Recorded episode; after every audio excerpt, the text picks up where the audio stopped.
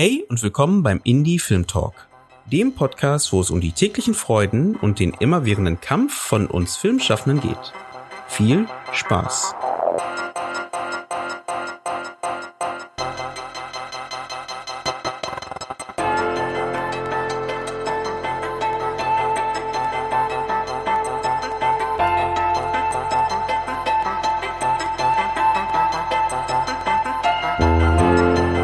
Hast du die Idee jetzt gerade gepitcht für diese Folge, die wir jetzt gerade machen? Ein? Ich schmück mich ja nicht mit fremden Federn. Ähm, äh, tatsächlich bin ich auf Nils zugekommen, der ja auch schon mal bei uns in der Folge war.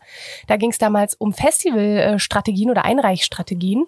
Und ähm, ich meinte, es wäre total schön, ihn mal wieder in der Sendung zu haben. In der Sendung. Im Podcast. Und äh, bin dann auf dich zugekommen, Nils, um zu fragen, über was man denn sprechen könnte. Und ich glaube, ich hatte mal so eingeworfen, über die Regieassistenz zu sprechen, wäre ganz cool, aber du hattest da auch noch ein paar andere Ideen oder erinnerst auch nicht mehr ganz so richtig. Äh, ja, das ist ein Thema, das äh, also ich möchte schon lange mal eine Lanze brechen, einfach für diese Berufe hinter der Kamera, die nicht äh, Kameramann oder Frau oder Regie sind, weil ich meine Erfahrung, ich weiß nicht, wie das euch geht, ging, so dass man irgendwie alle mit irgendwie in Jugendjahren, die Bock haben, Film zu machen, wollen halt alle diese Oberchefs mhm. werden und diese super kreativen Masterminds. Und meine Erfahrung zumindest der letzten Jahre ist, dass ich mich eigentlich ganz wohl fühle, dass ich da nicht mehr ganz vorne stehen muss, mhm. darf. Ähm, das, genau, deswegen war mein sofort, dass du das gesagt hast, mein, mein Eindruck, man muss mal dafür eine Lanze brechen, weil man auch, ich war auch mit 20 gar nicht wusste, was gibt's denn so für, ja, ja. für was macht man denn da so? Und vielleicht ist das ja auch ganz spannend und man denkt dann immer so, also sehr viele Leute kommen, äh, gerade bei Regieassistenz, kommen immer auf mich zu und sagen, oder höre ich oft, die sagen, ah, Regieassistenz, ja, du willst mal Regisseur werden. Mhm. Ähm, und das äh, ist, glaube ich, ist nicht so. Nicht alle wollen das machen. War vielleicht, war früher wahrscheinlich auch nicht so.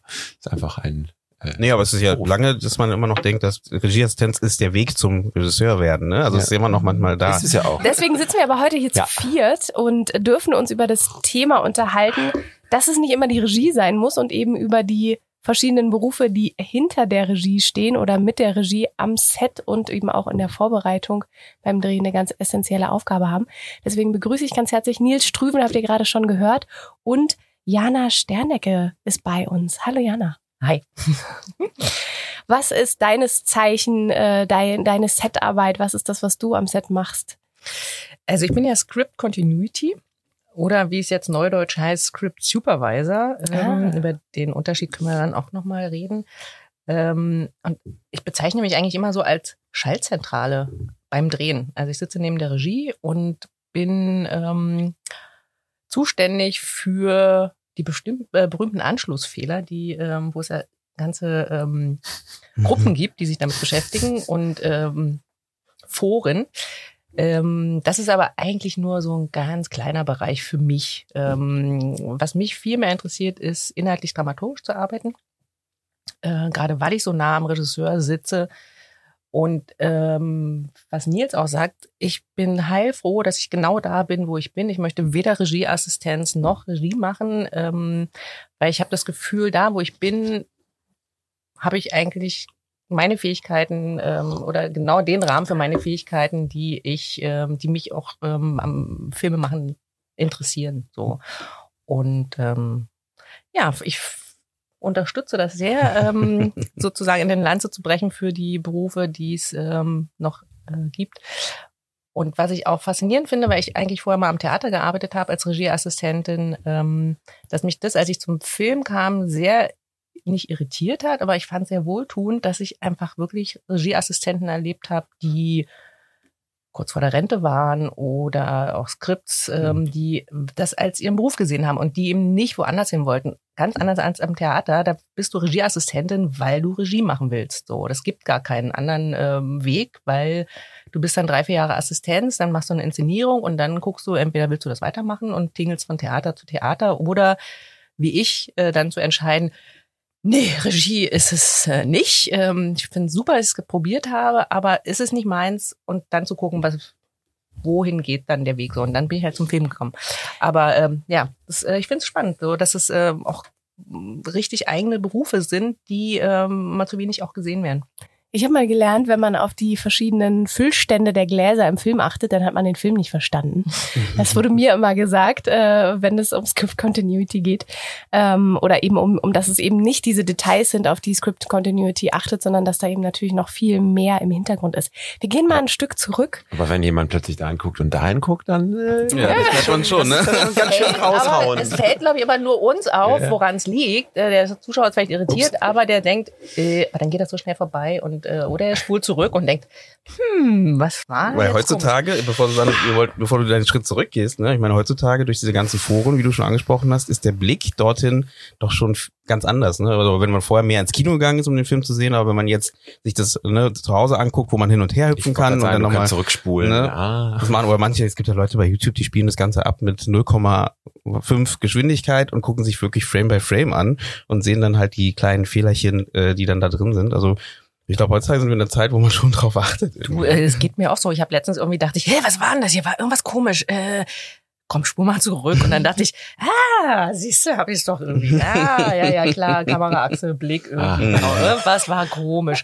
Ähm, Berufskrankheit. aber letzt, ja, ja, aber es wird weniger. Es wird weniger. Ich kann wirklich ins Kino gehen, aber ich kann irgendwie Filme gucken und denke, ähm, wenn der Film mich interessiert Ja. und ich sehe da einen Anschluss wieder, dann denke ich, ey, so what, das ist äh, interessiert jetzt irgendwie gar nicht. Und dann beruhigt es mich mal eher, weil ich denke, siehst du, man muss sich gar nicht so äh, stressen mit Mm. Anschlüssen. Wenn der Film, das, was du mit dem Glas sagst, wenn die äh, Geschichte stimmt, wenn die Inszenierung stimmt, wenn mich das mitnimmt, dann ist es mir doch scheißegal, ob das Glas da jetzt halb voll oder viertelvoll ist im Gegenschnitt. Ähm, das ist genau das Thema so. Und letztendlich, das ist aber, glaube ich, eine äh, Berufserfahrung, dass du einfach merkst, wo musst du viel investieren an äh, Energie und wo ist es irgendwie, ähm, kannst du dich mal entspannen und Ja. sagen, das ist jetzt nicht das Wichtigste. So, ne? Also Wir werden auf jeden Fall über beide Berufsbilder von euch heute sprechen, nämlich über die Regieassistenz First AD beziehungsweise Script Continuity Script Supervisor und darüber, was vielleicht auch erstmal die Herausforderungen sind an solch einem Job. Was ist so euer Arbeitsalltag?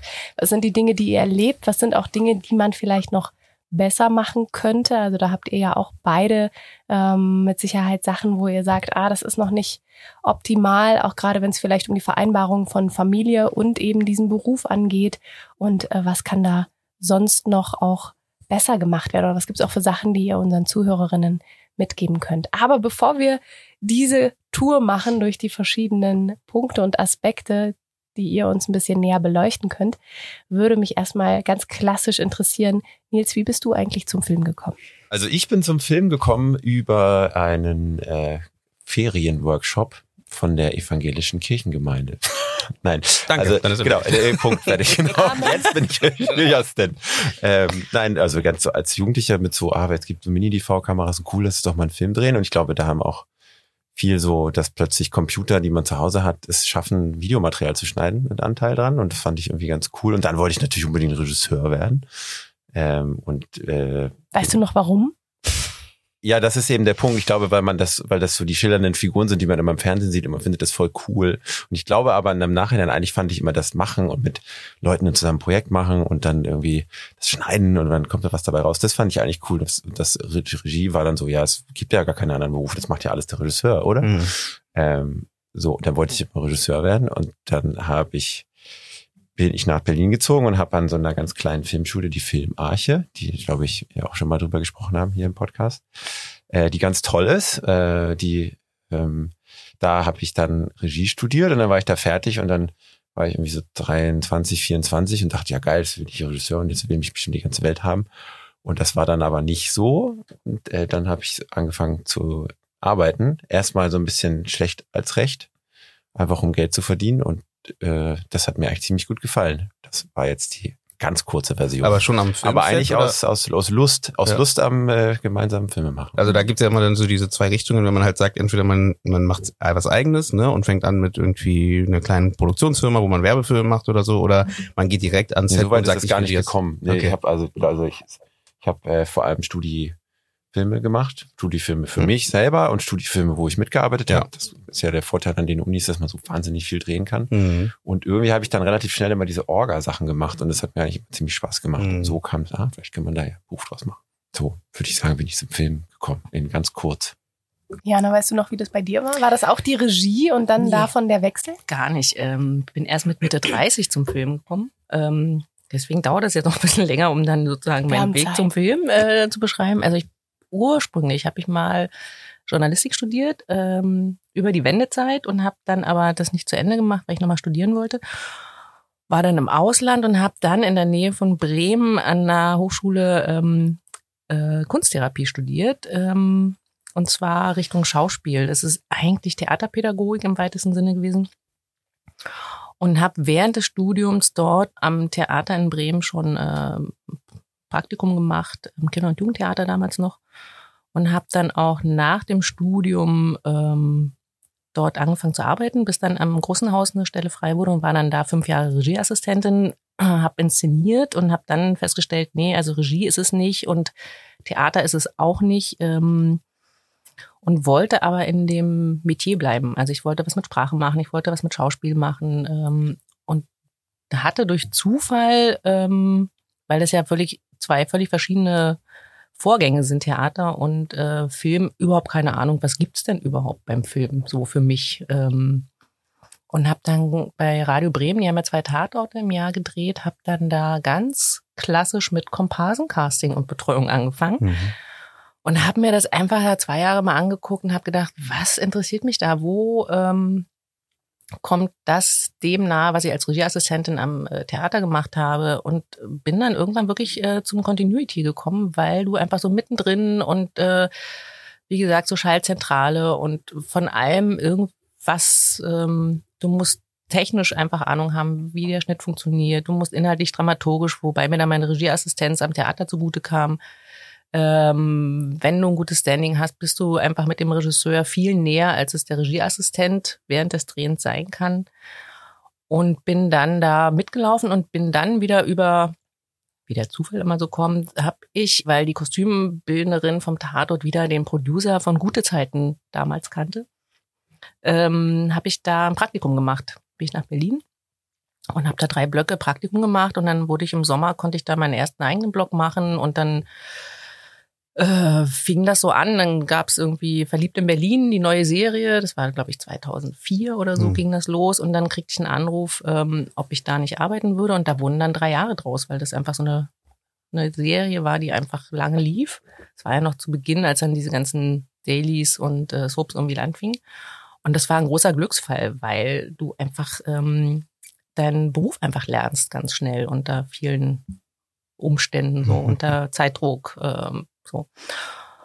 Und das hat sich eigentlich so fortgesetzt, dass ich viel im Serienbereich einfach vorwiegend arbeite ähm, und was sich für mich gut vereinbaren lässt, weil ich einfach ein Kind auch habe äh, und das ähm, schon sozusagen für mich ein großes Glück ist, dass ich überhaupt mit Kind diesen Beruf überhaupt machen kann. Ähm, genau, und das mache ich bis heute. Das sind jetzt, glaube ich, 18 Jahre, die ich ja jetzt in diesem Bereich bin. Aber wie gesagt, ich mache vorwiegend Serie, was ich toll finde. Äh, würde auch eine große Lanze brechen, gerade wenn wir nachher vielleicht mal über die ähm, Ausbildungsmöglichkeiten für den Filmnachwuchs mal reden. Ähm, genau, da bin ich sozusagen gelandet. Ähm, könnt ihr nochmal so, einen- so einen Abriss geben, was, was so die wichtigsten Elemente sind eurer Arbeit? Wo unterstützt ihr das jeweilige Filmprojekt? Wann, wann steigt ihr mit ein? Nils, wie sieht das meistens bei dir aus, wenn du als Regieassistenz angefragt wirst? Ähm, man hat immerhin, man hat eine Vorbereitungszeit. Es gibt ja viele, die äh, keine haben. Das macht auch total Sinn. Ich äh, glaube, das reicht von bei Ge- Serienformaten, wo viel gleich bleibt, viele Motive, viele Orte, viele Schauspieler. Gibt es, glaube ich, manchmal sogar Sachen, wo man nur zwei Wochen, Hm. drei Wochen, so das bin ich aber stecke ich nicht so drin, weil ich das nie äh, in dem Bereich nicht tätig war bisher. Äh, und das kann gehen äh, bis irgendwie, weiß ich nicht, große internationale Koproduktion, mehrere Länder, dann bist du da auch mal zwei Monate oder länger vorher. Also ich finde immer als Faustregel äh, oder nehme das immer auch so ein bisschen als Indikator, wenn ein Projekt auf einen zukommen sollte, denke ich, die Vorbereitungszeit mindestens genauso lang sein wie die Drehzeit. Genau, und das je nach, je nach Aufwänden. Ähm, deine zweite Frage. Also die Unterstützung, äh, ich würde es, ich würde es größer machen als Unterstützung, kommt ein bisschen auf das System an, das deutsche System, Ami-System, da kommen wir ja nachher noch drauf zu sprechen. Ähm, kann reichen von ähm, ja, der der inhaltlichen Aufteilung der Szenen, der ähm, inhaltlichen ähm, logistischen Einteilung des Drehs, des Drehplans, wobei auch das nicht immer beim Regieassistenten liegt. Es gibt, wenn es ganz abgespeckt ist, machst du sogar das nicht. Bis hin zu, wenn es dann zum amerikanischen System geht, äh, dass man ein komplettes Department unter sich hat, was man, äh, was man führt, was sozusagen auch die, die kompletten produktionsseitigen äh, Belange steuert, die auch sich darum kümmert, äh, wann sind welche Zusätze da, äh, wann sind welche, wann sind welche Schauspieler zu buchen, wann müssen die wohin fahren, einfliegen, wer muss wann welche Probe machen, wer muss. Also alles, was mit koordinatorischen Dingen zu tun hat, die für den Dreh äh, recht wichtig sind. Also Fokus ist immer auf dem Dreh. So, so ist jetzt halt eigentlich fast nie eine Nachbereitung wirklich groß. Also es geht immer um den Drehablauf ähm, und die Übersetzung des ähm, dessen, was da in dem Drehbuch steht, zu übersetzen in einen machbaren, in Arbeitstage, sinnvolle Arbeitstage unterteilten Ablauf. Und äh, je nach System ist das größer oder kleiner oder man hat ein eigenes Department hinter sich oder man arbeitet mit dem Produktionsdepartment zusammen. Aber und genau, ich sehe das auch selber am Set viel so und auch in der Vorbereitung. Man ist auch so ein bisschen der, die, derjenige, der diese ganzen produktionellen Dinge möglichst versucht von der Regie abzublocken, damit die nicht zu blocken, die muss sich auch ein Regisseur mit auseinandersetzen, aber ähm, den, den Rücken ein bisschen frei zu halten, um sich auch kreativ zu beteiligen. Also das ist sozusagen der Assistenzcharakter sozusagen. Mhm. So diesem kreativen Prozess, der da am Set stattfindet, irgendwie einen Raum zu geben. Sowohl am Set als auch in der Vorbereitung. Und ja, geht mal besser, mal schlechter, je nachdem, was so reinkommt an Problemen. Aber mhm. und bei dir, ähm, wie sieht's da aus? Äh, wann kommst du mit an das, ins Projekt oder genau, wann startet deine Arbeit? Also ich kann jetzt nur für den Serienbereich sprechen, immer wieder fortlaufende Serien, also sozusagen, ähm, wo du relativ immer ein festes, äh, was du auch sagst, feste Motive, festes äh, Set, teilweise festen Schauspieler hast, ähm, sagt man eigentlich, dass man pro Folge ähm, einen Vorbereitungstag sagt man. Äh, das ist natürlich nicht in der Realität äh, umsetzbar. Ähm, ich bin dann immer schon froh, wenn wir zum Beispiel vier Folgen drehen, dass ich drei Vorbereitungstage mhm. habe. Das finde ich okay. Also damit kann ich äh, nach so langer Arbeitszeit weiß ich auch, äh, worauf ich gucken muss. Bei welcher Lauflänge pro Folge? Na, so 50, 45, 50, 50 ja. Okay. Mhm. Ähm, ich muss aber nicht mehr vorstoppen, was ich früher teilweise gemacht habe. Also das, ähm, ich kann mich wirklich inhaltlich auf die Folgen ähm, stürzen, kann einfach gucken, was ist für mich auffällig, wo stimmt was inhaltlich dramaturgisch nicht, äh, wo ist äh, die Geschichte, wo ist verleppert die oder wo äh, finde ich aus meiner Erfahrung, ähm, wo muss nochmal nachgearbeitet werden, wo ist eine Figur auch inhaltlich textlich irgendwas, äh, vielleicht stimmt da irgendwas nicht. Und da man ja wirklich vier Folgen oder drei Folgen durcheinander dreht, komplett, ähm, musst du einfach wirklich in der Materie sein. Du musst einfach äh, dein Buch so vorbereiten, dass du ganz schnell einfach reagieren kannst. So, das ist ja generell so dieses immer sehr schnell eine Antwort geben. Deswegen, je besser ich vorbereitet bin und meine Bücher vorbereitet sind, wo alles das drin steht, äh, umso besser. Und dann kontaktiere ich den Regieassistenten und lass mir die Stoppzeiten geben oder ähm, spreche mit der Regie und sage, was mir an Sachen aufgefallen ähm, sind. Ähm, das machst du auch im Vorhinein, ne? Das, das machst du nicht im genau. Vorhinein. Manchmal aber sehe ich die erst wirklich einen Tag, einen Drehtag vorher. Dann besprechen wir die Sachen äh, relativ schnell. Das sind ja Regisseure, die ich meistens schon kenne, weil mhm. ich mit denen mhm. schon öfter mal gearbeitet habe. Ähm, und dann ist natürlich aber auch während des Drehens ändern sich dann mal ähm, Textänderungen, gibt's dann oder es wird irgendwie komplett was umgeschrieben oder ich keine Ahnung äh, muss ich dann relativ schnell auch einarbeiten und gucken, was hat das wieder für einen Rattenschwanz. Äh, so. Also du musst wirklich in diesen Büchern ähm, dich auskennen und deswegen ist für mich auch am wichtigsten, dass ich Vorbereitungszeit habe. So, ich habe jetzt auch in einer anderen Serie wieder noch einen Tag extra verhandelt. Äh, das war mir wichtiger als noch eine Gartenverhandlung, weil ich diesen Ta Tag einfach brauche. Mhm. Und ähm, genau, das ist für mich wichtig, eine gute Vorbereitungszeit zu haben und äh, darüber gar nicht zu diskutieren. Äh, klar, alle Produktionen sparen, äh, es wird immer weniger Drehzeit äh, hast du und so und dann wird natürlich auch guckt irgendwie weniger Vorbereitungszeit. Die machen das dann schon irgendwie. Nee, also ich finde, das damit hat ja fängt funktioniert. Das funktioniert ja, funktioniert ja auch wieder. so, also für mich ist Vorbereitungszeit wirklich eins der großen Dinge, wo ich echt äh, Wert drauf lege und da auch knallhart verhandle, wenn es mm. möglich ist, ja, wenn es Spielraum da ist. Würde ich auch dir so unterschreiben. Ich glaube, da merkt man auch, dass wir eigentlich im gleichen Department arbeiten, weil das würde ich genauso auch unterschreiben, dass man von aus zwar einer Perspektive, aber genauso tief in den Büchern oder nicht, nee, genauso tief würde ich nicht sagen. Ich weiß nicht immer aus dem FF, welche Spielzeit, äh, Uhrzeit wir gerade haben, aber ähm, in, in dem Sinne tief in dem Buch stecken, dass man auch, wenn kreative oder das Einschränkungen reinkommen, man kann ein Motiv nicht drehen, man muss plötzlich was nachts drehen, was vorher Tag war. Ein Schauspieler fällt weg. Das ist ja jetzt gerade in Corona wirklich ein Fall, der sehr oft auftritt, ähm, dass man da sozusagen auch äh, der kreative Vorschläge mitmachen kann und nicht nur sagt, das geht jetzt nicht, sondern dass man sagt, komm, wir könnten das so und so machen, wir könnten das so und stell dir doch mal vor, die Szene wäre Nacht und dann kommt der da aber nachts an. Mhm. Also sozusagen von der anderen Seite her auch äh, also auch äh, inhaltlich sehr tief in den Büchern zu stecken. Und da genau, da braucht man super vor, mhm. viel Vorbereitungszeit. Da braucht man auch Bücher, die fertig sind, wenn die Vorbereitungszeit startet. das ist auch nicht immer, ne? Das ist auch ein ja. großes Thema. Ähm, ich wollte noch einen deinen Sings nachwerfen, weil das, glaube ich, auch wichtig ist bezüglich ähm, Regieassistenz natürlich äh, Kompasserie. Habe ich mhm. noch ganz vergessen. Also das ist auch ureigenster Bestandteil der Regieassistenz. Mal liegst du alleine bei dir, mal hast du eine zweite Regieassistenz. Aber eigentlich alles, was sich da im Hintergrund bewegt und tut und macht, das liegt auch noch, liegt da. Wie würdet ihr generell so euren ähm, Arbeitsalltag skizzieren? Also wenn ihr euch einmal so einen Tag anschaut in der Vorbereitung, wie sieht der aus? Was sind da so die, die, die jeweiligen Tasks, die man sich so über den Tag ab, über abarbeitet? Und wie sieht dann der, der Drehtag aus? Aus eurer Brille, aus eurer Sicht? Unterschiedlich, je nachdem, welchem Projekt man ist. Ähm, gibt Projekte, wo ähm, zu Drehbeginn, also vor Drehbeginn äh, mit allen Departments nochmal, ist gerade wenn du jetzt so im Studio viel drehst, ähm, wird mit den äh, Head of Departments wird der Tag durchgegangen, was toll ist. So 20 Minuten geht mal alle Sets ab, der Kameramann, Regie sagen, was jetzt wo ist, wo die Baubühne was wann wegräumen muss, wann, äh, also so, was ich toll finde, weil alle dann auf demselben Wissensstand sind. Und für mich ähm, geht die Vorbereitung eigentlich am Abend vorher schon los, dass ich einfach mir die Texte zusammensuche, gucke, äh, gibt es irgendwie Sachen, äh, haben wir schon was vorgedreht oder was angedreht, wo ist der Anschluss, wo muss man irgendwie am nächsten Tag gucken, was ist wichtig. Ähm, bereite meine Cutterberichte schon vor für den äh, Editor. Und ähm, am Drehtag selber ähm, je vorbereiteter ich bin und meine Sachen irgendwie da habe, umso besser geht das dann einfach los. Ne? Und dann kommt sowieso beim Drehen, kommen ja dann einfach, wenn die Fragen kommen oder ähm, guckst auf deine Anschlüsse und sagst dem Regisseur, nee, wir müssen nochmal machen, etc. Aber ich muss einfach so einen Base haben für mich schon, damit ich dann nicht am Drehtag oder während des Drehens anfange, mir irgendwie die Sachen zusammenzusuchen. Äh, kostet zwar am Abend vorher nochmal Zeit, aber ich sitze dann eh, weil ich den Tagesbericht machen muss und dann ist das eh nochmal so eine Stunde, die man da ähm, vorbereitet.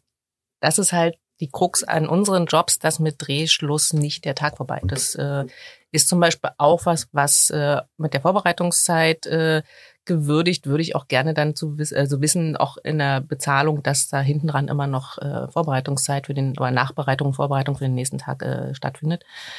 Das ist auch von Produktion zu Produktion unterschiedlich, ne, wie man da Überstunden bezahlt bekommt und wie man das ähm, auch angeben kann, etc. Ist man da jetzt offener in dem Bereich, hast du das Gefühl? Oder weil ich, ich kann mir vorstellen, dass die Schwierigkeit da besteht, dass man halt nicht mehr am Set ist unbedingt, ne? Und halt diese Nachbereitungszeit zum Beispiel dann entweder im Office macht oder eben zu Hause nochmal umsetzt und dass dann die Produktion erstmal denken, naja, bist ja fertig mit der Arbeit, so eine Art. Nee, das ist ja schon klar, dass da noch eine Nachbereitung stattfindet. Ähm, auch wenn das teilweise technisch schon anders möglich ist durch äh, digitale ja. Möglichkeiten, äh, ne, so mhm. Locket und so, was aber ja nicht in allen Bereichen äh, oder in allen Produktionen äh, mhm. gang und gäbe ist. Ähm, und da wir ja alle Stundenzettel schreiben müssen, ähm, kommt das da einfach bei mir immer noch mhm. äh, hinten dran und dann ähm, verhandle ich dann da auch oder sage dem Produktionsleiter, so ist es, da kommt jeden Tag eine Stunde dazu und wenn wir halt länger drehen, dann ist das dann halt auch nochmal on top wenn das so ist, dass der Regisseur schneller fertig ist und dann ist das halt in den zehn Stunden mit drin, dann ist das äh, passiert auch. Mhm. Also es wird ja nicht immer nur länger gedreht beim Film. Zehn Stunden, das wäre schön. Ja, du, ich sag der Serie. ja, ja, äh, ich, das ja nicht auch gerade. Ja. Nils, wie sieht dein Vorbereitungsalltag aus und dann dein, dein Alltag am, am Set? Ja, ich glaube, die Vorproduktion, die fängt ja ja deutlich deutlich früher dann doch an, würde ich ähm, ähm, ich sage jetzt mal, so ein Durchschnittsfernsehfilm hat dann irgendwie sechs Wochen Vorbereitung und dann arbeitet man sich ich glaube, immer vom, in so Schleifen vom Groben ins Feine vor. Mhm. Also am Anfang geht man erstmal die Bücher durch, dass man damit beschäftigt, alle Auszüge zu machen. Was kommt überhaupt in den, also Auszüge ist quasi die Auflistung, was kommt eigentlich in der Szene an hartem Material vor, wie viele Menschen, welche Autos, welche Mensch, äh, welche, was ist okay. Besonderheiten, mhm. ist es hell oder dunkel, mhm. was sind dann Besonderheiten da? Ähm, und arbeitet sich dann von, dann macht man den ersten, ersten Drehplan, groben Drehplan, dann kommen so langsam die Informationen rein, wo will man, was hat man vielleicht schon an Schauspielern, was hat man vielleicht schon an Drehorten, was haben die für Einschränkungen. So kommen halt quasi immer mehr Anforderungen und immer mehr Wünsche zusammen und man baut sich immer, immer detaillierter, reagiert man immer wieder auf diese Probleme oder äh, Sachlagen und es wird sozusagen, und genau, und es schließt sich sozusagen regelmäßige Besprechungen in großer oder kleiner Runde, erstmal mit allen Departments, einzeln meistens, wo man da alles, alles fürs Kostüm durchgeht, alles für die für die Requisiten durchgeht. Und äh, da ist die Regieassistenz idealerweise auch immer dabei, damit du sozusagen in allem irgendwie drin steckst und von allem was weißt und das auch mit in die Auf Auszüge aufnehmen kannst. Ähm, genau, und so arbeitet man sich halt immer näher ran. Und zum Ende des Drehs werden die Produktions-, die Besprechungen immer größer, dass alle auch mal zusammensitzen mhm. und man merkt, ah, das sehen wir ja ganz anders und hier gibt's vielleicht, könnten Vorbereitungen kollidieren oder so. Ähm, genau, und dann gibt's irgendwann ab einem bestimmten Punkt der Vorbereitung gibt das dann äh, Motivbegehung, die Rackies, so, die sind, das nennt, ich weiß nicht, warum das so heißt, das hat sich so eingebürgert. Das ist eingebürgert, die Tech Rackies. Ne? Falls das jemand weiß, sehr, sehr kann wichtig mal jemand ist technische Motivbesichtigung, Mhm. wo man eigentlich mit allen äh, Beteiligten, die irgendwas vorbereiten, äh, sozusagen was buchen müssen, was bauen müssen, was äh, leihen müssen, zu den Drehorten geht und sagt, guck mal, da auch wirklich physisch hinfährt und sagt, äh, so David, der wird von da nach da laufen, hier ist eine Tür, die muss zugemacht werden, da hinten muss ein Parkverbot, da dürfen keine Autos stehen. Solche Sachen. So, dann geht man alle Motive einmal durch. Das dauert dann zwei Tage oder so für so alle Drehorte. Und äh, genau. Und dann kurz vorm Dreh in der letzten Phase ähm, geht es dann an die Tagesplanung, wie macht man die mit der Aufnahmeleitung zusammen im deutschen System, teilt man die einzelnen Tage durch, was muss wann wie passieren, womit muss man anfangen, wie, so, was das an, da an dem Tag so alles passieren muss. Und dann geht's an den Drehtagen, würde ich sagen, da würde ich dir beipflichten, geht's auch äh, sitzt man auch, also der Vorteil ist dann, da sage ich immer an unseren Departments, ist, dass wir nichts an Technik schleppen müssen, wir brauchen nur einen Kopf und ein Buch und einen Stift oder ein iPad oder so. Aber dafür hat man immer abends irgendwie noch äh, entweder ein Feuer zu löschen, weil irgendwas ausgefallen ist für den nächsten Tag oder einfach sich nochmal einzulesen, zu gucken, was muss da eigentlich passieren, weil du bist ja der, der eigentlich alle Fragen, die sonst an die Regie gehen mhm. würden, abfangen muss, sollte, damit der nicht die ganze Zeit beantworten muss, äh, Sachen, die eigentlich schon mal besprochen wurden. Ähm, und deswegen frischt man sich da immer noch mal wieder auf und gleichzeitig plant gleich schon mit den nächsten Tag. So, es gibt immer so einen Nachlauf, Nachlauf am Abend. Ich mache das immer abends, manche machen es morgens. Ich hätte da genau. zwei Fragen, die mir direkt einfallen. Einmal Nummer eins ist, ich meine, du, wir, wir reden ja heute auch ein bisschen über das Thema, äh, ne, äh, muss es immer die Regie sein. Du hast ja ähm, Regie oder Film studiert und dann in die Regie reinzugehen. Und wie viel ist denn jetzt am Ende in deinem Arbeitsalltag wirklich aus deinem Studium noch dabei? Ähm, oder wie viel hast du da mitgenommen? Am Ende. Mega viel. Also mhm. ich glaube, ich würde, ich finde das auch ein super, also das macht schon Sinn, dass man Regieassistenz früher über den, dass das eine Brücke zur Regie ist, weil du dich, du musst, du kommst ja auch als Regie nicht drum rum, dich mit produktionellen Begebenheiten auseinanderzusetzen. Wenn ein Schauspieler nicht da ist, ist er halt nicht da und du musst eine Lösung finden. Oder äh, wenn es zu dunkel ist, du, dann kannst du es, siehst es später nicht auf dem Material oder sowas. Ähm, von daher sozusagen dieses, diese Grundausbildung in allen Bereichen, auch überall mal, wie das ja im Studium so ist, überall mal reingeguckt mhm. zu haben, irgendwie auch mal Ton geangelt zu haben und so, ist total wichtig und total gut. Und ich finde es auch sehr hilfreich, dass man auch diese Regie, also ich, ne, ich habe ja jetzt nie irgendwie großen Kinofilm gemacht, aber so ein bisschen das Gefühl zu haben, wie ist das denn da zu sitzen und was hat der eigentlich für Sorgen mhm. und worum macht der sich einen Kopf und wie kann man da sozusagen den, den, den Regisseur, die Regisseurin auch unterstützen und den Sorgen abnehmen oder was braucht der die? Ich glaube, meine Frage geht so ein bisschen darin, ob das Ganze eine Art Ausbildungsberuf sein könnte, sollte, etc. pp. Es ähm, ist, es ist einer, also es gibt so es Lehr eins, genau. Lehrgänge, aber ich glaube, das sind die allerwenigsten, die das machen, würde ich. Ich glaube, die allermeisten sind, gehen da über Learning by Doing rein. Ähm, das sollte mehr werden. Mhm. Äh, auf jeden Fall. Also da ist, wir haben ein Ausbildungsproblem, würde ich sagen. Ich glaube, es sollte nicht der Normalfall sein, dass Ausbildung immer über unbezahlte Praktika sich in eine Branche rein zu sneaken und auch Mhm. am Anfang nur Jobs zu haben, weil man die umsonst macht und sich irgendwie nebenbei abends noch seinen Lebensunterhalt zu verdienen. Das sollte, finde ich, nicht der Normalfall sein. So sollte es auch geben, weil man vielleicht damit Türen öffnen kann, die sonst verschließen, verschlossen blieben. Aber im Moment ist das noch der Normalfall und da muss man ran. Bevor wir gleich nochmal weitermachen, weil die zweite Frage, die ich noch im Kopf hatte, äh, die du Mhm. fortkam, wo du erzählt hast, wie wichtig ist denn da auch die Beziehung zu dem Regisseur, also dir und dem Regisseur, also auch persönlich meine ich jetzt gesehen, ne? Weil man halt einfach, du hast ja einfach einen sehr nahen Kontakt zu der Person und ähm, musst ja auch Sachen, die du siehst, musst du weitergeben können und auch irgendein Vertrauen haben, dass da halt auch irgendwie ein Vertrauen zwischen euch beiden entsteht. Hast du da, ja, Ich würde sagen, das ist wie bei, wie bei allen Kolleginnen, die eng zusammenarbeiten.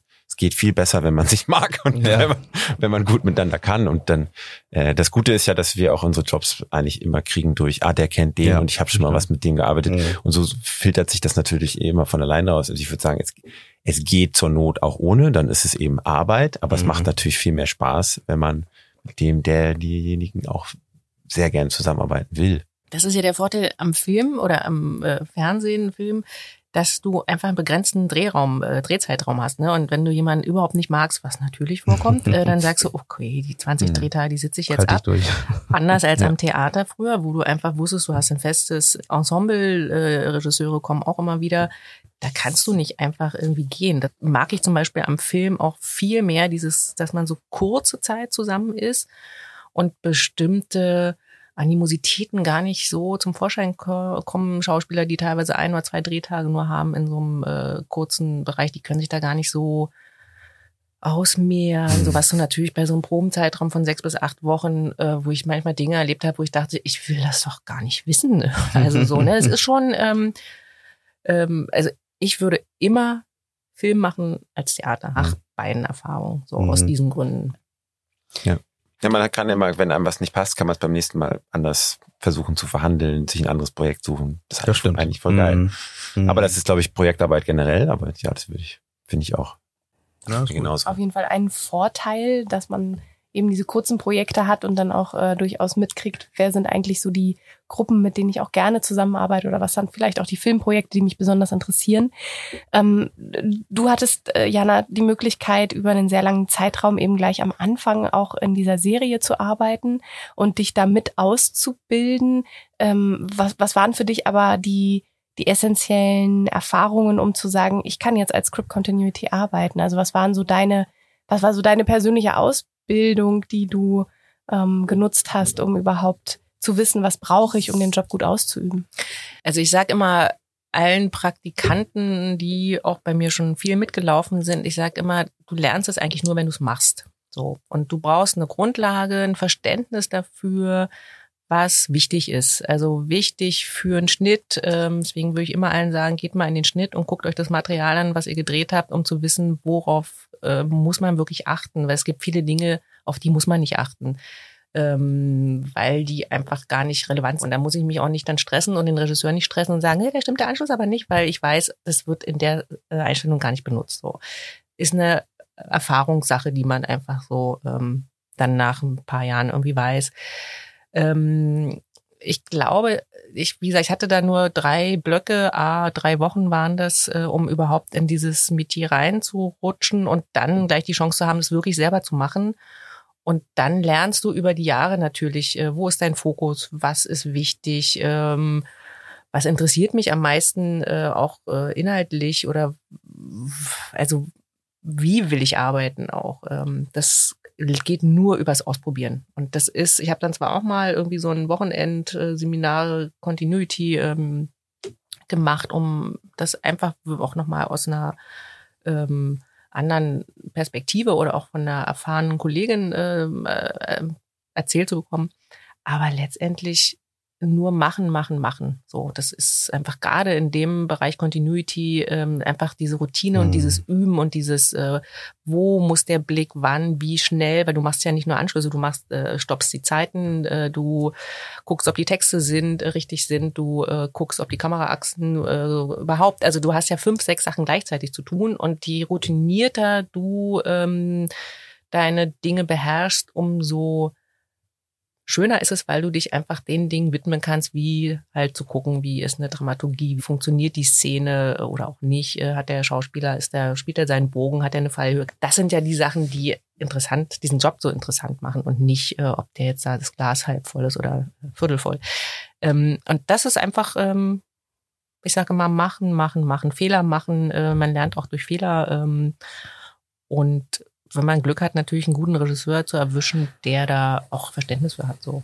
Meistens kommen ja gerade im Serienbereich, die kommen ja aus der Continuity, Regieassistenz, Regie. Das ist ja nicht selten, dass die den Weg auch gemacht haben. Mhm. Von daher ist denen das ja relativ nah, was da, was ich da noch mache. So. Wie ist denn das mit Druck äh, irgendwie bei deiner Arbeit? Weil ähm, also als Regieassistent habe ich schon gearbeitet, aber als äh, reine Continuity, manchmal beides zusammen, aber reine Continuity habe ich noch nicht gemacht. Ähm, hast du so Situationen, wo du einfach merkst, da ist schon wirklich Pressure dahinter? Ähm, auch jetzt mit deiner Erfahrung, gibt es noch? Naja, ich habe äh, auch mal einen Regisseur erlebt, da wird irgendwie wenn überhaupt mal eine Textprobe gemacht. Das geht gleich mhm. so bam, bam, bam, bam. Der ist aber auch nach sechs Stunden äh, fertig, weil dann wird's auch, der wird immer im Winter geholt, weil es dann dunkel wird. Also so der Einzige, der das, Drehpensum schafft. Ähm, da war ich am Anfang, dachte, ach du Scheiße, der ist schon der nächsten Szene. Ich bin noch, äh, hier, ich mache hier gerade noch meine äh, Striche. Äh. Okay, beim zweiten Mal wusste ich, worauf ich mich einlasse. Ähm, und das kommt halt auch mit der Erfahrung, dass man einfach routinierter wird und sich äh, also wenn man nicht stressresistent ist, dann hat man in dem Beruf auch wirklich nicht viel. Also wenn man immer sich um alles im Kopf macht und irgendwie denkt, oh Gott, ich muss jetzt eben recht machen und das und äh, wo bin ich dann selber? Man muss schon wissen, was man da tut und wann man es tut und je cooler man im Anführungsstrichen man wird und äh, routinierter, ohne jetzt zu sagen, es interessiert mich nicht mehr. Also jetzt das meine ich jetzt nicht, sondern einfach Routine im Sinne von wirklich, ah, ich äh, habe Luft, um mir das alles ähm, reinzuziehen, weil ich einfach weiß, was ich da tue, dann kann man auch diesem Druck ähm, kann man den so echt mal vor, äh, außen vor lassen. Das ist halt immer, weil es ist immer anstrengend. Es sind immer so diese 10, 12, 13 Stunden, die man da, gerade als Continuity ist man ja auch immer ähm, am Level, weil man immer diese Aufmerksamkeit Richtig. so hat. Und ich brauche auch abends, merke ich, immer so eine Stunde überhaupt mal runterzukommen, weil du immer so voll in Anspannung und Aufmerksamkeit und so. Es ist schon, Adrenalin ist schon ziemlich hoch. Aber das ist halt auch was, was ja auch Spaß macht. Sonst würde ich den Job ja auch nicht so gerne machen äh, und auch im Team und am Set zu sein und diese Energie zu haben, ähm, macht ja auch Spaß. Warte mal, warte mal, warte mal, Susanne. Wieso ist denn jetzt wieder so ein Break in der Folge? Ja, es gibt jetzt hier Werbung, nämlich für den Indie-Film Talk, denn wir brauchen eure Unterstützung. Ihr wisst ja schon, es gibt uns bei Steady und ihr könnt uns auch bei PayPal unterstützen. Wir haben eine ganz tolle Seite bei uns eingerichtet, nämlich auf unserer Webseite indiefilmtalk.de findet ihr die Seite Unterstützen. Und da habt ihr die Möglichkeit, euch auszusuchen, ob ihr bei Steady uns mit einem kleinen Abo unterstützt oder ob ihr bei PayPal vielleicht auch ein kleines Dankeschön dalasst. Und das wird belohnt. Bei Steady habt ihr nämlich einen extra Content. Es gibt für die fünfte Staffel den sogenannten Director's Cut. Was passiert denn beim Director's Cut? Im Director's Cut erscheint alles, was nicht in die normale reguläre Folge reingepasst hat, nämlich Tipps und Tricks von unseren Gästen zum Beispiel zu verschiedenen Themen oder nochmal tiefere Einblicke in die Arbeit von Produktionsfirmen, von Filmkomponistinnen, von Regisseurinnen oder Drehbuchautorinnen. Deshalb, wenn ihr Lust habt auf mehr Content und uns unterstützen wollt, geht einfach bei uns auf die Webseite www.indiefilmtalk.de slash unterstützen. Und wenn ihr keinen Bock habt, Geld zu zahlen, dann habt ihr natürlich auch die Möglichkeit, uns anders zu unterstützen. Folgt uns auf den jeweiligen Kanälen, egal auf welcher Podcast-App ihr unterwegs seid. Liked unsere Beiträge auf unseren Social-Media-Kanälen lasst einen Kommentar da oder teilt unsere Inhalte. Wenn ihr sagt, boah, die Podcast-Folge ist total hilfreich, dann sendet sie doch eurem Kollegen oder eurer Kollegin. Teilt das Wissen, gebt den Podcast weiter oder lasst zum Beispiel eine Bewertung da. Mehr kann ich ja nicht dazu sagen, glaube ich. Ihr wisst, was zu tun ist. Viel Spaß bei der restlichen Folge. Ich erinnere mich, wir hatten irgendwie mal zusammen, Nils, äh, ich glaube, einen Workshop zum Thema Regieassistenz. Oder du hattest mir mal einen vermittelt, der gab, den gab es dann an der Filmarche. Man konnte da mit dran teilnehmen. Ich weiß jetzt gar nicht mehr. Ich habe irgendwie halb im Kopf, du warst mit dabei und wir haben das zusammen hab gemacht. Habe ich auch mal gemacht im Studium, ja. Genau. Ja. Und ich erinnere mich, dass das für mich neben natürlich Learning by Doing und in den jeweiligen Studieprojekten drin sein, äh, total wichtig war zu verstehen, was, was eine Regieassistenz mit übernimmt und was dann halt doch auch nicht mehr mit auf den Tisch der Regieassistenz fällt. Der Ähm, Regie. Oder? Weil, Nee, was sozusagen, was, was, was die Regieassistenz macht und äh, was, was halt nicht mehr in ihren Aufgabenbereich fällt. Mhm. Ähm, wie, auch in jedem Projekt eine neue Diskussion. Ja.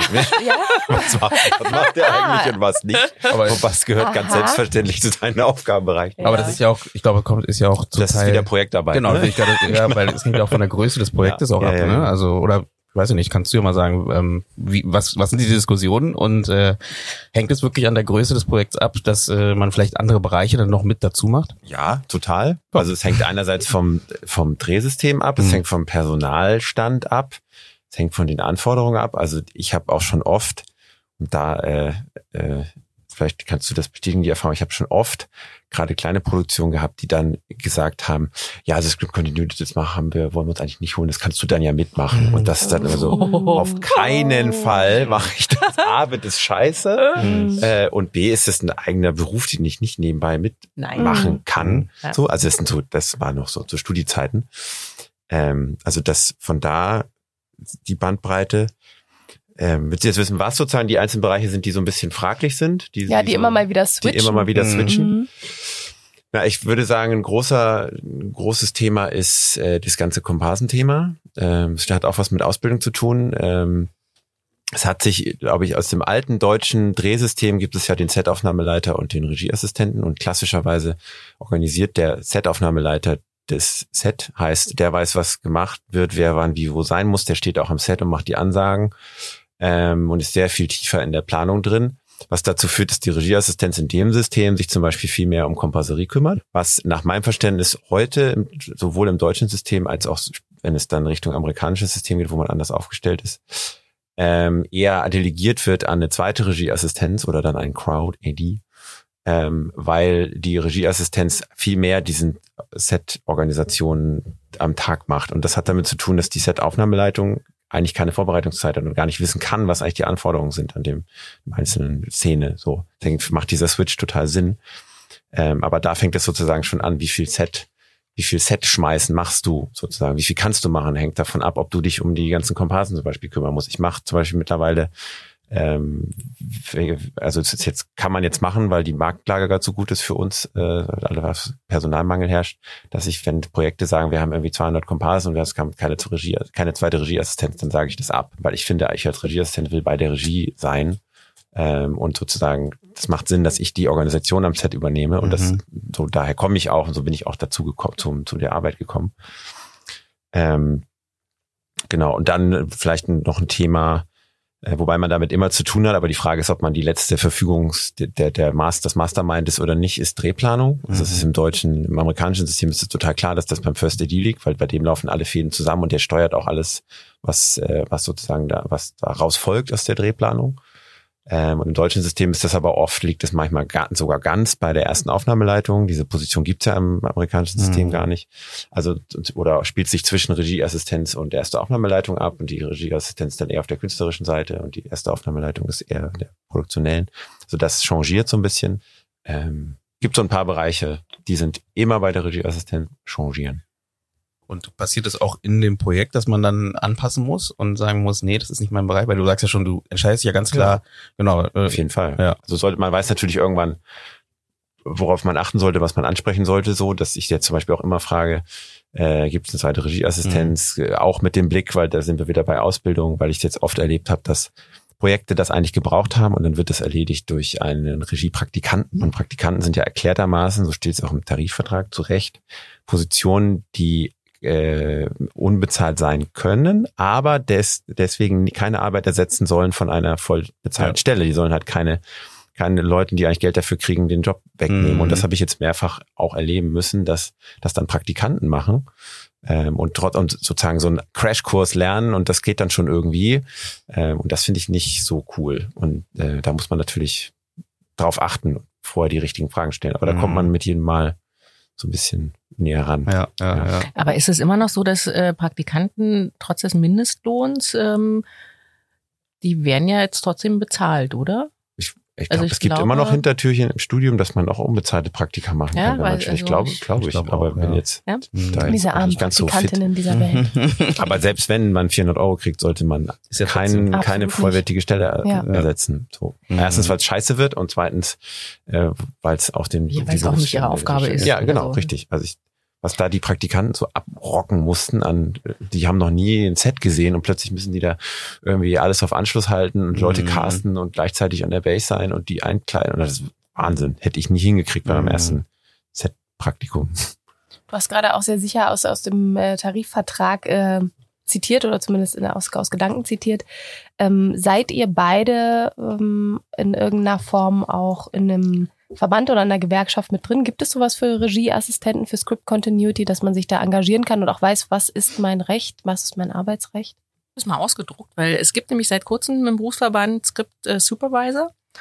Und alleine aber bei den Zugangskriterien falle ich zum Beispiel mit ähm, meinem Serienarbeiten, Arbeiten, äh, weil ich habe noch kein Kino gemacht, ich habe noch kein 90 Minuten äh, Folge Okay. gemacht, etc. Ach Mensch. Oh. Ähm, falle ich sogar bei Script Continuity raus. und Also das mit ich, deiner Erfahrung, die du so mitbringst. und äh, da Okay. habe ich immer gedacht, ach, wenn ihr mich nicht wollt, also ich äh, werde auch die Jahre bis zur Rente nur ohne irgendwas arbeiten. Aber das ist schon, ähm, da habe ich gedacht, okay, also das ist so eine, was heißt jetzt Missachtung? Aber ich dachte, dass wir eigentlich über diesen Punkt hinweg sind, weil Serie, ich meine, wenn man sich die Entwicklung der letzten Jahre und auch der kommenden Jahre, es wird einfach ganz viel in Serienbereichen. Äh, ich meine, Kino, ähm, Spielfilme, das ist ja nur noch so ein kleiner Bereich. Das ist dieses ganze Streaming und ähm, ja, definitiv. Mhm. Ne, das, das wird ja immer mehr werden und äh, da fand ich diese Unterscheidung schon mal jetzt und dieses, dass da auch ganz viele Leute einfach rausfallen, trotz einer Erfahrung, äh, ist auch so eine Missachtung. Also es erinnert mich eher immer so an früher, wo dann auch Schauspieler gesagt haben, die Serie mache ich doch nicht, also sich dafür Mhm. zu fein waren. Ist inzwischen jetzt auch, äh, erstens ist es auch eine, eine Frage der Bezahlung Mhm. und äh, das ist ja auch nicht mehr so ein, ähm, ein Dünkel bei einer Serie zu sein. Ne? Das ist ja auch, äh, finde ich, totalen Quatsch. Also da bin ich ähm, jetzt nicht enttäuscht, also, ähm, aber ich finde es irgendwie. Ja, mich wundert es halt, weil ähm, es diesen Verein oder diese, diesen Zusammenschluss halt auch gar nicht so lange Nee, gibt. der ist gerade ne? ganz frisch und was ich ja gut finde, weil ähm, Ganz frisch heißt erst ein paar Monate alt oder? ah, hast du- vielleicht ein Dreivierteljahr Mhm. oder so. Mhm. Und es gibt, ähm, wir hatten, es gibt, ähm, auf Facebook haben wir so eine Script ähm, Continuity Supervisor Gruppe und da wurde das erste Mal wirklich mal angefangen, dass wir untereinander einfach mal über Gagen geredet haben, was ich Mhm. toll finde, weil diese, oh, dieses immer, ja, äh, Gagen verhandeln und man weiß nicht, was der andere und so und das ist so übel, weil ähm, ich finde diese Transparenz so wichtig, weil da so Dumpingpreise teilweise aufgerufen werden. Ähm, und dann war klar, es gibt einen Berufsverband und so. Und dann, aber als ich dann das mir mal ausgedruckt habe und gesehen habe, was das für Bedingungen, da habe ich gedacht, pff, also gut, da, wenn wir schon untereinander jetzt hier so anfangen, uns da äh, gegenseitig so äh, auszusondern, dann weiß ich nicht, was ich davon halten soll. Also dann Das brauche heißt, ich, da müsste man- brauche ich das nicht. Auf jeden Fall die, die jeweiligen Kriterien, Einstellungskriterien, um da überhaupt Ja, mal überdenken. dürfen, Oder also überdenken. entweder man will einen Verband mit wirklich einem, einer Breite oder man will es wieder sehr Oder zumindest sagen, Ähm, wenn es halt nicht der Kinofilm ist, dann halt wenigstens äh, ähm, zwei bis drei darauf folgende Serien äh, äh, folgen oder so. ja, in, in irgendeine Diskussion hat. darüber Mhm. fände ich einfach Ja. gut mal zu kommen, wenn man schon so einen Berufsverband aufmacht. Ne? Für wen ist denn der dann eigentlich? Jana, kannst du noch mal kurz umreißen, was der Unterschied eigentlich ist, der kleine, aber feine Unterschied zwischen Script Continuity und Script Supervisor? Ähm, musste ich mich auch erst belesen, äh, weil es war mir auch nicht so klar. Ähm, ich glaube, der grundsätzliche Unterschied ist, dass Script Supervisor inhaltlich dramaturgisch äh, arbeitet, äh, konkrete Regievorschläge machen kann, äh, Textänderungen, äh, also sich mehr inhaltlich einbringen kann und dem Regisseur sozusagen da mehr zur Seite steht. Und Script Continuity ist halt das reine ähm, Cutterberichte schreiben, das Buch ähm, ähm, einzustreichen, ähm, Anschlussgeschichten zu beobachten ähm, und nicht mehr inhaltlich zu arbeiten. So, das ist eigentlich der grundlegende Unterschied. Also du hast als Skript-Supervisor einfach viel mehr ähm, Ja. Möglichkeiten, dich einzubringen. Mhm. ähm, oder machst es, weil du die Fähigkeiten dafür hast und auch den Raum dafür vom Redakteur natürlich bekommen musst, als wenn du rein Script Continuity machst. Und weil du viel früher dazukommst, wahrscheinlich auch in einer Phase, wo man noch Einfluss nehmen kann, oder? Hm, Nee, ich Nee? glaube, dass Okay. das gar nicht, also ich weiß es nicht, weil Script äh, Supervisor ja so vom amerikanischen System äh, kommt.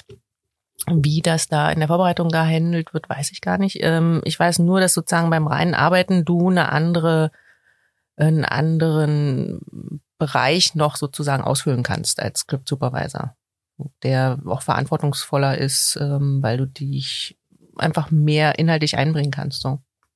Siehst du denn diese Unterteilung jetzt öfter kommen oder ähm, machst du, weil du meintest ja am Anfang, dass du ja theoretisch sowieso beides machst. Also ich, äh, für meine Begriffe, als ich jetzt gelesen habe, ich gedacht, ja, ich mache, seit ich angefangen habe, Script Mhm. Supervisor, weil ich immer schon äh, inhaltlich dramaturgisch und auch ganz konkret Inszenierungsvorschläge mache oder auch sage, äh, viel mehr inhaltlich dramaturgisch arbeite als ähm, Script Continuity da, als was da beschrieben wurde. Mhm.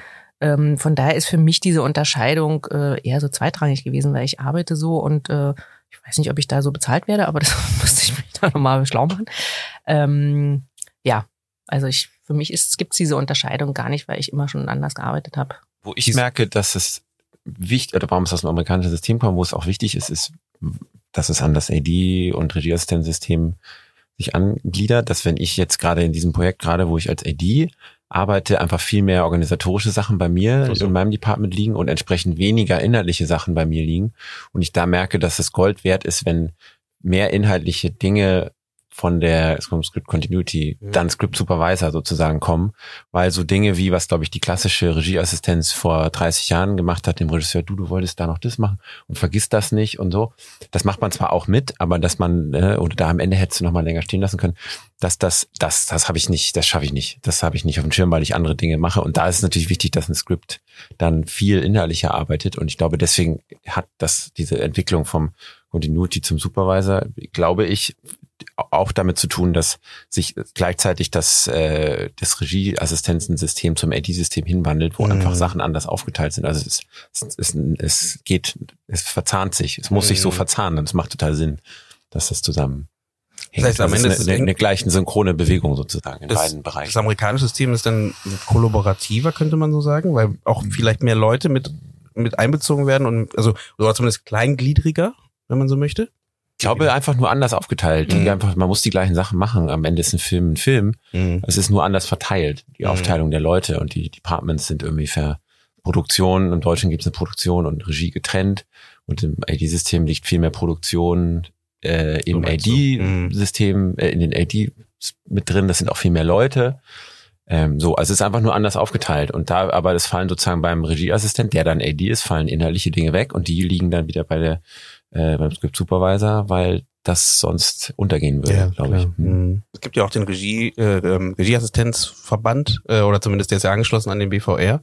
Ähm, wie sieht's denn da aus? Hast du das Gefühl, dass man da gut repräsentiert ist irgendwie oder bist du da selber drin überhaupt? Ich, ähm, ich bin da ja nicht, ich bin da nicht da drin. drin, Ich genau? wusste gar, also ich wusste immer gar nicht, dass es das gibt. Also es gab wohl, so hat man mir gesagt, im Regieverband, der aber ja vornehmlich für Regisseure und Regisseurinnen äh, vertritt, äh, deren Interessen vertritt, gab es eine Untergruppe der Regieassistenten.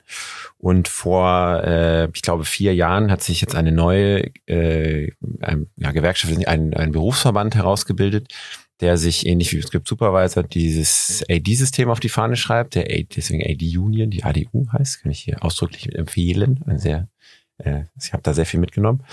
Hat sich neu gegründet und ähm, ist eine ähnliche, da, ich sehe da ganz stark eine ähnliche Bewegung, wie du auch vorhin angesprochen hast, dass es total, total hingeht zu mehr Solidarität in der Branche. Also es ist Mhm. viel weniger, man ist viel weniger Konkurrenz, sondern man ist viel mehr, man hilft sich gegen, gegenseitig, man also ich weiß, dass da auch äh, einerseits es wird über Geld gesprochen, was ich unglaublich wichtig finde. Es hat sich, also ich kann da also wirklich, äh, was ich selbst in den paar Jahren, die ich das jetzt mache, äh, berichten, dass man einfach nur, weil sich Leute zusammengetan haben und gesagt haben, was sind gewisse Standards, hat sich innerhalb von drei Jahren äh, hat sich die Zahl der Pauschalverträge, was bei Regieassistenzen wirklich die, die Gang und Gäbe war, wo du einfach pauschal so viele Mhm. Stunden arbeitest, wie du dort arbeiten musst, hat sich komplett gewandelt und ist jetzt wirklich die Ausnahme. Also es hat wirklich eine Bewegung von unten stattgefunden, was auch damit zu tun hat, dass wir, glaube ich, gerade eine oder dass wir eine Phase haben, wo es einfach viel mehr Arbeit gibt als äh, Leute, die es gut machen können. Das ist natürlich auch eine gute Position.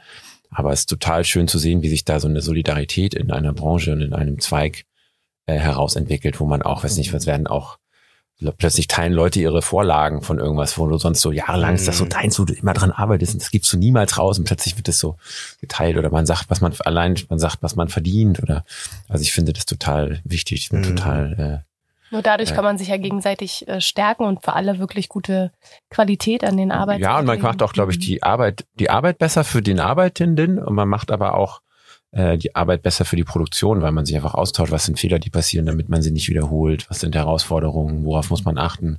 Also es findet einfach mehr Austausch statt, weil sonst ist man natürlich Nachteil Projektarbeit.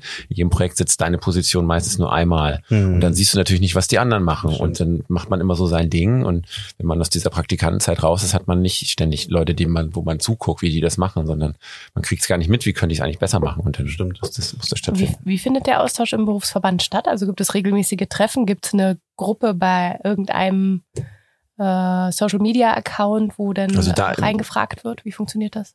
In, in dem Verband ist es jetzt so, es gibt ein sehr aktives Forum, es gibt eine, wie das, was man dann so hat, eine, eine WhatsApp-Gruppe, wo man dann kurzfristig irgendwie, wir brauchen hier Leute oder könnt ihr mir da mal kurz erklären, wie das in Fuzzlecheck funktioniert oder so.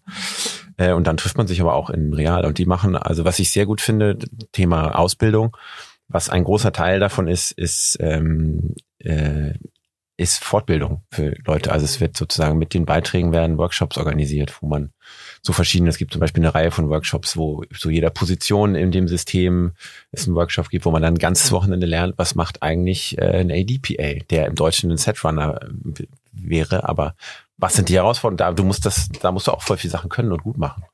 Ähm, genau, also da findet einfach eine Fortbildung von unten statt. Die Leute mhm. machen das, organisieren sich das selber. Das finde ich sehr, man kann da äh, beitreten gut. und hat auch Regularien wie, man muss schon mal einen Kinofilm. Das ist sehr ähnlich zu dem, was Jana vorhin vorgelesen hat. Also man muss eine gewisse Anzahl an mhm. Projekten gemacht haben. Gibt es auch ähm, eine Light-Version? Also dass halt Leute, die vielleicht so gerade aus dem Studium so, oder so, nur ein paar es gibt so das heißt eine, nur, also Nachwuchs, gemacht haben und äh, Nachwuchsgeschichte. Ja. Aber es ist natürlich trotzdem bei Berufsverbänden schon auch immer die Idee, dass man das auch erst nach einigen Projekten sich auf die Fahne schreiben kann, damit da so ein gewisser äh, Qualitätsstandard klingt jetzt so überheblich, aber so ein gewisser äh, ja, Standard sich sozusagen. Auch dass hält. die Fragen oder die Gespräche wahrscheinlich, die da entstehen, halt auch für alle, die in dieser Gruppe sind, halt auch irgendwie gewinnbringend sind. Ähm, kann ich mir vorstellen, ja. dass man deswegen auch so ein bisschen unterteilt. Ja, man, man, will ja auch sozusagen als Verband, wenn man sagt, jemand ist Verbandsmitglied, dann will man natürlich auch sicherstellen, dass der das einigermaßen kann, was mhm. er da mhm. macht. So. Und deswegen macht das schon Sinn, dass man da erst so rein wächst. Aber ja, mhm. grundsätzlich habe das Gefühl, dass eine, eine sehr gute Bewegung gerade in Gange. Also eine sehr gute soziale Bewegung der Solidarität. Habt ihr denn das Gefühl, ähm, wir reden ja heute auch so ein bisschen über das Thema Ausbildung und vielleicht kommen wir auch zu dem Punkt eben, wie gut ist es halt zu verbinden mit, mit dem, dem familiären, ähm, aber grundsätzlich gesehen, ich, man merkt immer mehr, das passiert gerade was. Wir haben auch ein Gespräch bei uns geführt mit der UFA äh, zum Thema ähm, oder auch mit Hessenfilm ähm, zum Thema eben äh, Nachwuchs oder besser gesagt Fachkräftemangel, was wir ja einfach haben. Das haben wir in dem Gespräch auch paar Mal angesprochen, dass es zum Teil natürlich für die, die da in dem System drin sind, vielleicht ganz gut sein kann, aber auch andersrum ähm, trotzdem scheinbar für viele schwer ist, halt in diesen Beruf reinzukommen oder eben die wissen gar nicht, dass es das gibt, ähm, dass es diese Möglichkeiten gibt. Und auch mit dem Gedanken, wir starten ja viele starten in den Filmen mit, ich möchte Regisseur oder Regisseurin werden oder produzieren. Braucht es mehr Ausbildungsmöglichkeiten? Jetzt erstmal so ganz äh, direkt reingeworfen und in wie, welcher Form soll das, wie soll das sowas aussehen oder wie könnte sowas aussehen? Also ich würde da echt eine Lanze für die Serien ähm, brechen, weil ähm, ähm, ich habe das zum Beispiel bei der UFA, bei der UFA Serial Drama, also die jetzt gute Zeiten machen, zum Beispiel, ähm, die machen das seit Jahrzehnten, nicht seit Jahrzehnten, aber schon seit längerer Zeit, dass es wirklich äh, für ein Jahr da Trainees ähm, eingestellt werden. Die kriegen dafür sogar, glaube ich, äh, bestimmtes äh, Salär. Und die gehen wirklich in alle Bereiche. Die fangen irgendwie an, auch von der Drehbuchentwicklung. Ähm, die gehen ans Set, die äh, machen, laufen bei der Continuity mit, die sind bei der Regieassistenz, die gehen dann in den Schnitt mit, dass die wirklich einfach mal ganz basic einfach ähm, verstehen, wie funktioniert so ein Ablauf. Die sind ja relativ jung teilweise, kommen die da an. ähm, teilweise wollen sie noch zum Studium und gucken erstmal, äh, ob sie dann irgendwie Regie oder Drehbuch oder ähm, sowas machen wollen. Oder ob sie sagen, ach, ich finde es jetzt so spannend, ich möchte jetzt dann vielleicht doch mal drei Monate beim Skript mitlaufen und ähm, finde ich ja toll. Oder Regieassistenz. Also ich habe da wirklich viele Leute erlebt, die ähm, wirklich angefangen als Praktikanten und die ich jetzt teilweise als Regieassistenten oder sogar die dann äh, den Sprung in die Regie geschafft haben. Mhm. Das habe ich halt im Serienbereich ganz oft schon erlebt. Also meine vielen Kollegen, die ich habe, ähm, da ist jetzt bestimmt ein Drittel dabei, die haben echt mal als ähm, Skript angefangen über die Regieassistenz und machen Regie, was nicht nur heißt, dass sie jetzt nur bei der Serie Regie machen, sondern wenn du da einfach äh, gut dabei bist, ähm, äh, mehrere Jahre, dann kannst du auch andere Dinge äh, natürlich äh, machen wie mhm. Auch als Skript, wenn du als Regie, äh, als äh, Skript bei Serien gearbeitet hast, äh, ich würde mir auch zutrauen, jetzt äh, 90 Minuten äh, Kino zu machen. Also darum geht's ja gar nicht mehr.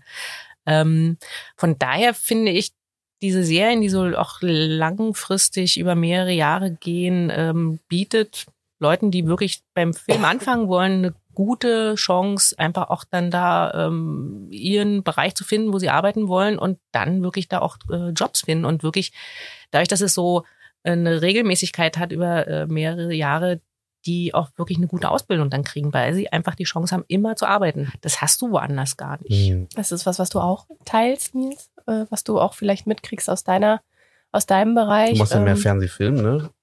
Mm, nee, ich mache eigentlich im Moment mache ich noch das, was so kommt und was gut klingt. Ich bin da noch gar nicht so festgelegt. Serie tatsächlich irgendwie hat sich nie so ergeben. Meine ich, ja. Fernsehserie. Mhm. Also ich finde, es gibt ja offensichtlich ein Ausbildungsproblem, sonst hätten wir keinen Personalmangel. Ähm, und ich glaube, das hat einerseits damit zu tun, dass es, äh, dass ganz viele Leute wieder ausscheiden aus dem. Also ich muss auch ehrlich gestehen, ich bin jetzt Mitte 30, weiß nicht, ob ich das diesen Workload auch durchhalte bis äh, bis zur Rente. Das ist schön, dass, dass, du sagst, es gibt die Kollegen so, aber ich glaube, das ist nicht selbstverständlich. Mhm. Äh, das heißt, ich sehe viele Leute, wo ich dachte dann irgendwie, weiß ich, zwei Jahre später mich mal melde und sage, du, hey, hast du Bock, wir brauchen hier Leute, dann sagen die, du, ich mache gar keinen Film mehr. Mhm. Also es scheiden halt auch wirklich viele Leute einfach aus. Das heißt, es gibt, und das liegt vor allem an den Arbeitsbedingungen, glaube ich, und an den, an den hohen Pensen und Workloads, die man da hat. Das heißt, äh, von der Seite gibt es ein Problem bei der Ausbildung und dann was ich ja gesagt habe, ich finde, eigentlich sollte eine Branche nicht so strukturiert sein, und das gilt für die gesamte Medienbranche offensichtlich, dass alles über unbezahlte Praktika über mehrere Jahre erstmal funktionieren mhm. muss. Das sollte so nicht sein. Von daher glaube ich, dass es ein Ausbildungsprogramm braucht, in dem Sinne, dass da vollwertige Ausbildungsstellen geschaffen werden, mhm. die nicht 450 Euro sind. Ähm, und wenn, dann sollten es mit, sollte man mitlaufen und nicht, äh, hatten wir ja schon gesagt, komplette Stellen ersetzen, sondern ich denke, man muss langfristig dahin kommen, dass Produktion, in jeder Produktion ein, zwei, drei Ausbildungsstellen einfach Teil der Produktion sind und die auch mit budgetiert werden und die mm. auch mit mhm. die Sender mit budgetieren und die Produktionsfirmen mit budgetieren, weil sonst graben sie sich auf Dauer das Wasser ab und haben am Ende, glaube ich, kostet es eine Firma mehr, wenn du ständig neue Leute hast und deswegen Sachen schief gehen, ja, weil ja. alle nach fünf Jahren wieder ausscheiden, als wenn man mhm. sozusagen langfristig einfach Leute mit, äh, mit ausbildet und dadurch die Arbeitsbedingungen, glaube ich, auch besser werden. Ich würde gerne noch einmal kurz den, den Punkt, du hast ja gesagt, schwere Arbeitsbedingungen. Kannst du das ein bisschen konkretisieren? Was meinst du damit? Also du hast die Zeit angesprochen natürlich, ne? Ähm, was gehört noch dazu, was einfach das Ganze vielleicht nicht so super macht?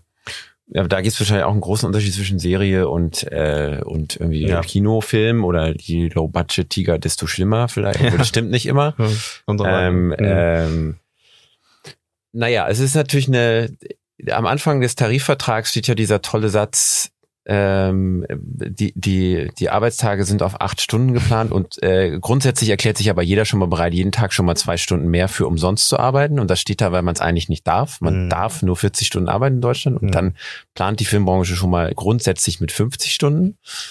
Und dann geht die Bewegung dahin, zumindest der, da, wo ich jetzt in letzter Zeit tätig war, in so diesen großen äh, Produktionen, dass man äh, das ausweitet auf das Maximale, was man überhaupt nur darf, und das sind zwölf Stunden, mhm. und dass das, was eigentlich die Ausnahme sein soll für wenn mal was schief geht, und dass das immer öfter einfach der Normalfall wird. Und dann steht man natürlich mit der besprochenen Vor- und Nachbereitung gern mal mit irgendwie so einem 13-Stunden-Tag da ähm, und dann ist nicht mehr viel Zeit da sozusagen. Mhm. Ähm, Und daher die, die reine Arbeitszeit ist natürlich sehr hoch, was äh, andererseits man natürlich argumentieren kann, man arbeitet nicht das ganze Jahr und man dreht auch nicht das ganze Jahr, das ist okay. So, aber da gibt's schon eine höhere äh, Belastung als Mm. der Autonomaljob, so würde ich sagen. Dann hat das natürlich viel mit kurzfristigen Änderungen zu tun, so und da wirst was du noch viel mehr zu sagen können, wenn man eine Familie hat. Ich, also ich merke, dass ich diesen Job so, wie ich ihn jetzt mache, auch nur machen kann, weil ich keine Kinder habe. So, weil ich, so wie jetzt, ne, wir haben uns eigentlich heute verabredet, um schön am Samstagmittag zu sprechen und plötzlich habe ich einen Nachdreh bis 6 Uhr morgens. Ja, ja. Und das ergibt sich dann eine Woche vorher. Mhm. Das kann natürlich passieren und da ist man dann natürlich, dann hat man unterschrieben und ist dann verfügbar, muss man dann sein. Ähm, Auch wenn man den Job ja auch weitermachen möchte, ne? Ich meine, Genau. kommt auch dazu. Ja, genau. Da sagt man natürlich dann nicht. Genau. Also ich glaube, das größte Thema ist Vereinbarkeit Familie und Beruf, Pensum der Arbeitstage, ähm, Arbeitsbedingungen. Ähm,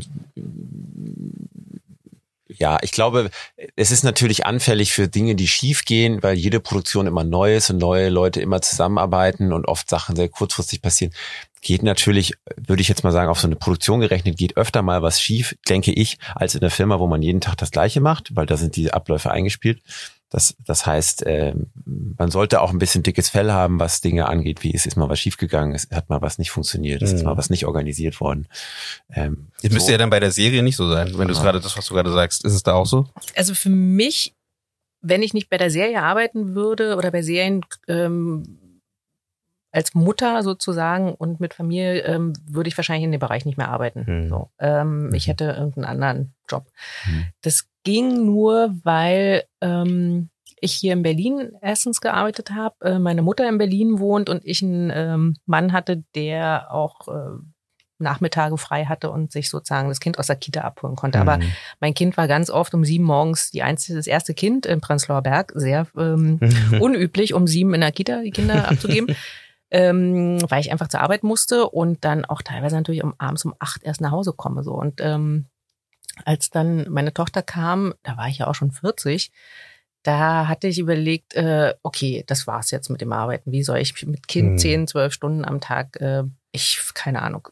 Und habe dann aber gemerkt, dass ich den Beruf so gerne mache, dass ich gedacht habe, ich muss es wenigstens versuchen. Und wie gesagt, wenn du irgendwas wirklich willst und dir das dann organisierst, wie gesagt, mit äh, Mann, mit ähm, Oma, mit äh, Freunden, soziales äh, Netz zu bauen und so. Und ich hatte auch das Gefühl, ich will, dass mein Kind auch eine arbeitende Mutter hat, die auch gerne zur Arbeit geht. Und Mhm. da bin ich lieber vier Stunden äh, zu Hause und habe einfach äh, bin glücklich, weil mein Kind dann auch glücklich ist, weil die Mutter glücklich ist, als wenn ich irgendwie zwölf Stunden zu Hause bin und total frustriert bin und ähm, eigentlich nicht zu Hause sein möchte. Ja. So, dann habe ich das wieder angefangen. Da war auch meine Tochter gerade irgendwie zwei oder Mhm. so und ähm, das hat sich wirklich ähm, auch fortgesetzt, dass ich gemerkt habe, ich mache das einfach weiter und ich äh, finde das toll und das ist halt der Vorteil meiner Serie. Du kannst auch langfristig planen. Also ich Mhm. weiß jetzt schon, wie bis zum Ende des Jahres, äh, wo ich arbeite, welche Blöcke ich mache, mit welchen Regisseuren ich arbeite. Äh, ich kann auch mal Blöcke tauschen, wenn ich sehe, okay, äh, hier passiert irgendwie, ich kann da nicht weg, äh, Mhm. okay, weil das ist dann immer auch außerhalb von Berlin. Ähm, das ist für mich echt ein großer Glücksfall, dass ich irgendwie bei den Serien auch gerade in den Corona-Jahren, wir haben ganz schnell wieder angefangen zu drehen, weil du Mhm. hast ein Studio, du hast deine Schauspieler, du machst nur noch das Licht an.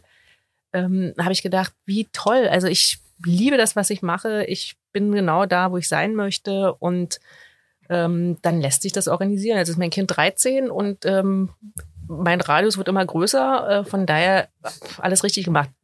Es ist eine Kraftfrage immer wieder. Äh, aber dadurch haben wir, äh, die Projekte sind, gerade bei den Serien, ich habe maximal 26 Drehtage, es sind 16, wenn ich irgendwo anders bin. Das ist überschaubar und ich weiß, okay, danach habe ich wieder ein bisschen Luft und äh, es war jetzt ein bisschen, spitzte sich das zu, weil ich jetzt seit dreieinhalb Jahren alleinerziehend bin, aber auch das lässt sich organisieren, Hm. wenn man das unbedingt möchte. So und ähm, ja, mal gucken, was äh, die nächste Zeit so bringt. Ähm, also ich habe schon auch mal Lust, vielleicht dann außerhalb der Serie zu arbeiten, wenn mein Kind dann ähm, etwas größer ist und äh, selbstständiger, was sie jetzt schon ist, aber noch selbstständiger. Ähm, also da ist noch so ein bisschen Luft nach oben und auf jeden Fall bin ich total glücklich, dass ich eben nicht den Beruf gewechselt habe, Mhm. so, sondern das beibehalten habe und nach wie vor wirklich, kann ich sagen, jeden Tag gerne zur Arbeit gehe oder Mhm. im Urlaub bin und denke, oh, ach schön, am Montag fange ich wieder an zu arbeiten. So. Wo manche Leute immer sagen, oh, bist du irre? Das habe ich nicht immer.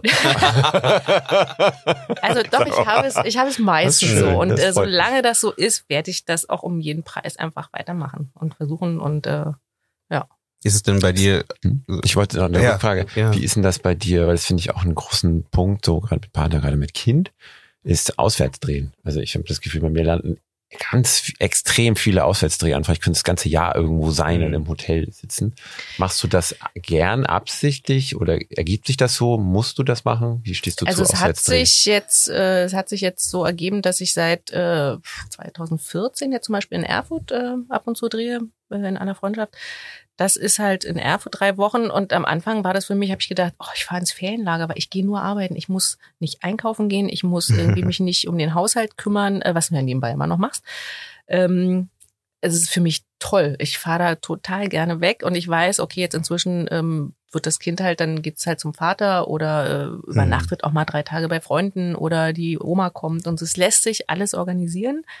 Ähm, und dann bin ich zum Beispiel Soko Wismar mache ich, da sind von den fünf Wochen sind ja nur zwei Wochen Wismar, der Rest wird ja in Berlin gedreht. Ähm, wie man so schön sagt, Soko Avus. Ähm,